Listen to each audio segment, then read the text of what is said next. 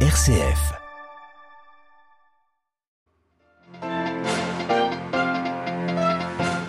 Poursuite ce matin du cycle de catéchèse du pape François sur le thème de la vieillesse lors de l'audience générale. Le Saint-Père a souligné une nouvelle fois l'importance du dialogue intergénérationnel dans le soin que nous apportons aux plus anciens.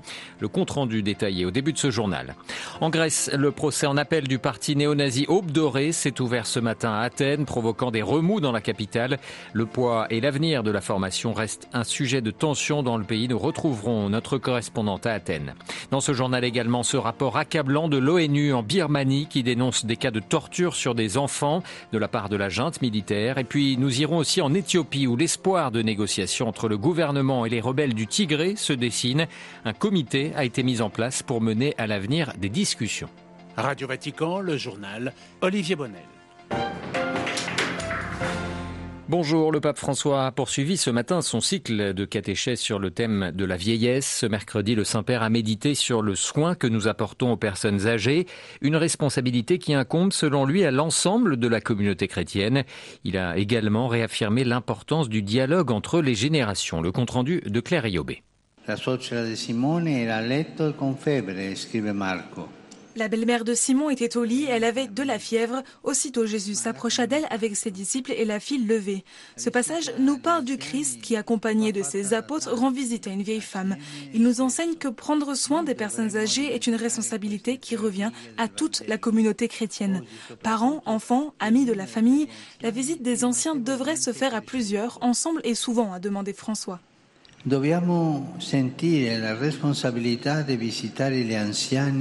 Che spesso sono soli e presentarli al Signore con la nostra preghiera. Cela est d'autant plus important que les échanges entre les jeunes et les vieux sont fondamentaux pour la société comme pour l'Église. Là où il n'y a pas de dialogue entre les générations, quelque chose manque. Une génération sans passé et donc sans racines grandit, a alerté le Saint-Père. Soyons donc vigilants à ne pas mettre les personnes âgées à l'écart des événements qui marquent nos communautés. Ainsi, a demandé François, elles seront encouragées à vivre dans la gratitude et pourront rendre à leur tour la joie du vivre ensemble dans la famille et dans la société. compte rendu Claire Riobé. Toute association publique de fidèles souhaitant devenir un institut de vie consacré ou une société de vie apostolique de droit diocésain devra désormais avoir le feu vert du dicaster pour les instituts de vie consacrés et les sociétés de vie apostolique et non pas le seul accord de l'évêque local. Tel est le sens d'un rescrit du pape François publié ce mercredi. Pour plus d'informations, rendez-vous bien sûr sur notre site vaticannews.va. Le pape qui, à l'issue de cette audience ce matin, a de nouveau eu des mots pour l'Ukraine, comme euh, lors de l'Angélus dimanche dernier. N'oublions pas le peuple ukrainien déchiré par la guerre. Ne nous habituons pas à vivre comme si la guerre était une chose lointaine, a-t-il lancé. Que notre souvenir, notre affection, nos prières et notre aide aillent toujours à ce peuple qui souffre tant et qui traverse un vrai martyr, a encore expliqué le Saint-Père. Sur le terrain ukrainien, justement, la Russie annonce avoir détruit plusieurs dépôts d'équipements militaires ukrainiens dans la région de Mykolaiv, c'est dans le sud du pays. Gros des combats se concentre toujours dans la région du Donbass à l'est et la ville de Severodonetsk. 500 personnes sont retranchées dans une usine chimique de la ville, ce qui rappelle le triste siège de Mariupol. Moscou a annoncé l'ouverture d'un couloir humanitaire ce mercredi pour permettre l'évacuation des civils sans exception, a précisé le ministre russe de la Défense. Emmanuel Macron a lui expliqué que l'Ukraine serait contrainte à un moment de négocier avec la Russie depuis une base aérienne roumaine où sont déployées des troupes françaises. Le président français s'est une nouvelle fois défendu de toute complaisance envers Moscou, comme certains pays européens l'accusent. Kiev, de son côté, demande toujours plus d'armes lourdes de la part des pays d'Europe. Une décision d'accélérer les livraisons attendue ce mercredi, a précisé un conseiller de la présidence ukrainienne. Direction la Grèce, où le procès en appel du parti néo-nazi Aube Dorée s'est ouvert ce matin à Athènes, provoquant des remous dans la capitale. Des centaines de manifestants antifascistes se sont rassemblés devant le tribunal, demandant à ce que les peines des anciens responsables du parti ne soient pas revues à la baisse. La formation néo-nazie qui provoque encore de fortes tensions dans la société grecque. À Athènes, Alexia Kefalas. La circulation dans le centre d'Athènes était perturbée ce matin par des centaines de manifestants antifascistes qui protestaient devant les tribunaux de la capitale en marge de l'ouverture du procès en appel d'une soixantaine de cadres de l'ex-parti néo-nazi grec Obdoré, dont leur chef. Il y a deux ans, la justice les a condamnés à des peines allant jusqu'à 13 années de prison pour participation à une organisation criminelle, des peines bien trop clémentes pour un procureur qui a interjeté appel. Les protestateurs ce matin incitaient les juges à ne pas réduire ces peines, car il s'agit là d'un procès historique. Obdoré, Christi Avi en grec, était en 2015 la troisième formation politique du pays et disposait d'un groupe parlementaire. Mais cette organisation criminelle a commencé à être démantelée dès 2013 après le meurtre du rappeur Pavlos Fissas mais la justice grecque a tardé à les démanteler et à les condamner. Parmi les anciens membres éminents d'Obdoré jugés ce matin sont l'eurodéputé Ioannis Lagos, mais aussi l'ancien porte-parole du parti Ilias Kassidiaris qui a depuis formé son nouveau groupe nationaliste. Le reste est en prison. Cet appel durera un an à Athènes. Alexia Kefalas pour Radio Vatican. Les gouverneurs de la Banque Centrale Européenne tiennent euh, ce mercredi une réunion exceptionnelle dans un contexte où la flambée des coûts d'emprunt des États de la zone euro ravive les craintes d'une crise des dettes. La BCE qui a annoncé la semaine passée son intention d'entamer au mois de juillet un cycle de hausse de ses taux directeurs afin de combattre l'inflation. En Birmanie, je vous le disais en titre, la junte militaire maltraite les enfants du pays et compromet l'avenir de toute une génération. C'est ce que révèle un, rapport tout juste publié des Nations Unies, un rapport qui dénonce des cas de torture sur les enfants de la part de la junte birmane et des crimes contre l'humanité, Marine Henriot. Oui, plus de 140 enfants ont été torturés par des militaires, par des miliciens ou par des policiers depuis le coup d'État du 1er février 2021. Le rapporteur spécial des Nations Unies parle d'enfants battus, coupés, poignardés brûlés avec des cigarettes. Certains ont été soumis à des positions de stress.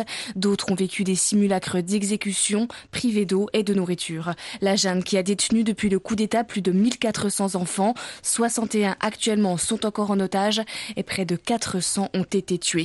La vague de violence depuis le putsch a par ailleurs mis près de 300 000 enfants sur la route de l'exil et près de 8 millions sont en ce moment non scolarisés. Sans un retour rapide à la démocratie, les enfants de Birmanie de deviendront une génération perdue, avertissent les Nations Unies, qui demandent au monde de reporter son attention sur le pays avec, le même, avec la même urgence que le monde répond à la guerre en Ukraine. Il faut une augmentation de l'aide humanitaire et un soutien régional sans équivoque aux réfugiés. Les enjeux pour les enfants de Birmanie ne pourraient pas être plus élevés, alertent les Nations Unies. Merci beaucoup Marine Henriot. Plusieurs milliers de personnes ont manifesté ce matin à Goma, à la frontière avec le Rwanda, en soutien à l'armée congolaise. Depuis plusieurs semaines, le groupe rebelle M23, responsable d'exactions soutenues par le Rwanda, dénonce les autorités congolaises. Hier déjà, Kinshasa, des manifestants avaient défilé demandant la rupture des relations diplomatiques avec le Rwanda. Une lueur d'espoir en Éthiopie où le gouvernement et certains des insurgés tigréens du TPLF semblent ouvertement prêts à négocier. Le Premier ministre Abiy Ahmed n'a pas encore donné de détails quant à ses futures tractations qui pourraient se tenir au Kenya ou en Tanzanie, mais un comité a été mis en place pour mener à l'avenir les discussions avec les rebelles. Addis Abeba, Noé. Les premiers résultats du comité devraient être publiés dans 10 ou 15 jours, assure le Premier ministre Abiy Ahmed. Il doit donner des détails sur la marche à suivre en vue d'éventuelles négociations. À la tête de ce comité, on retrouve euh, le vice-premier ministre Demeke Mekonnen, également ministre des Affaires étrangères. Cette annonce représente un tournant en Éthiopie. En effet, c'est la première fois euh, qu'Abiy Ahmed évoque concrètement de possibles négociations avec le TPLF tigréen. Pour rappel, au mois de mars, les deux camps avaient convenu d'une trêve humanitaire dont les contours restent encore flous aujourd'hui. Dans un communiqué paru ce week-end, le parti tigréen a lui aussi fait un pas de plus vers des négociations. La navette diplomatique de l'Union africaine a créé un environnement favorable à l'exploration de discussions de paix entre le Tigré et le gouvernement d'Abiy Ahmed, pouvait-on lire. Les pourparlers semblent donc être en bonne voie, mais certains acteurs de la vie politique éthiopienne craignent d'être oubliés. C'est le cas de certains opposants Amara, un temps allié euh, du Premier ministre pendant la guerre, qui demandent désormais à Abiy Ahmed de les inclure dans le processus. Addis Abeba, Noé d'un Radio Vatican. Le nord-est du Mozambique, toujours miné par la violence des groupes djihadistes. Au moins 7 personnes ont été tuées, plus de 10 000 autres ont fui leur foyer en une semaine, a rapporté, euh, ont rapporté les Nations Unies. Et puis, avant de refermer ce journal, une journée supplémentaire de négociations pour les ministres des 164 pays membres de l'Organisation mondiale du commerce, l'OMC. Réunis depuis le week-end dernier à Genève, ils doivent notamment se mettre d'accord sur des dossiers aussi épineux que la pêche ou encore l'accès universel aux vaccins. Des négociations pour le moins difficile. C'est la fin de ce journal. Merci pour votre fidélité. L'information du Vatican, de l'Église et du monde reviendra ce soir à 18h. Vous serez en compagnie de Delphine Allaire. Je vous souhaite quant à moi une excellente après-midi.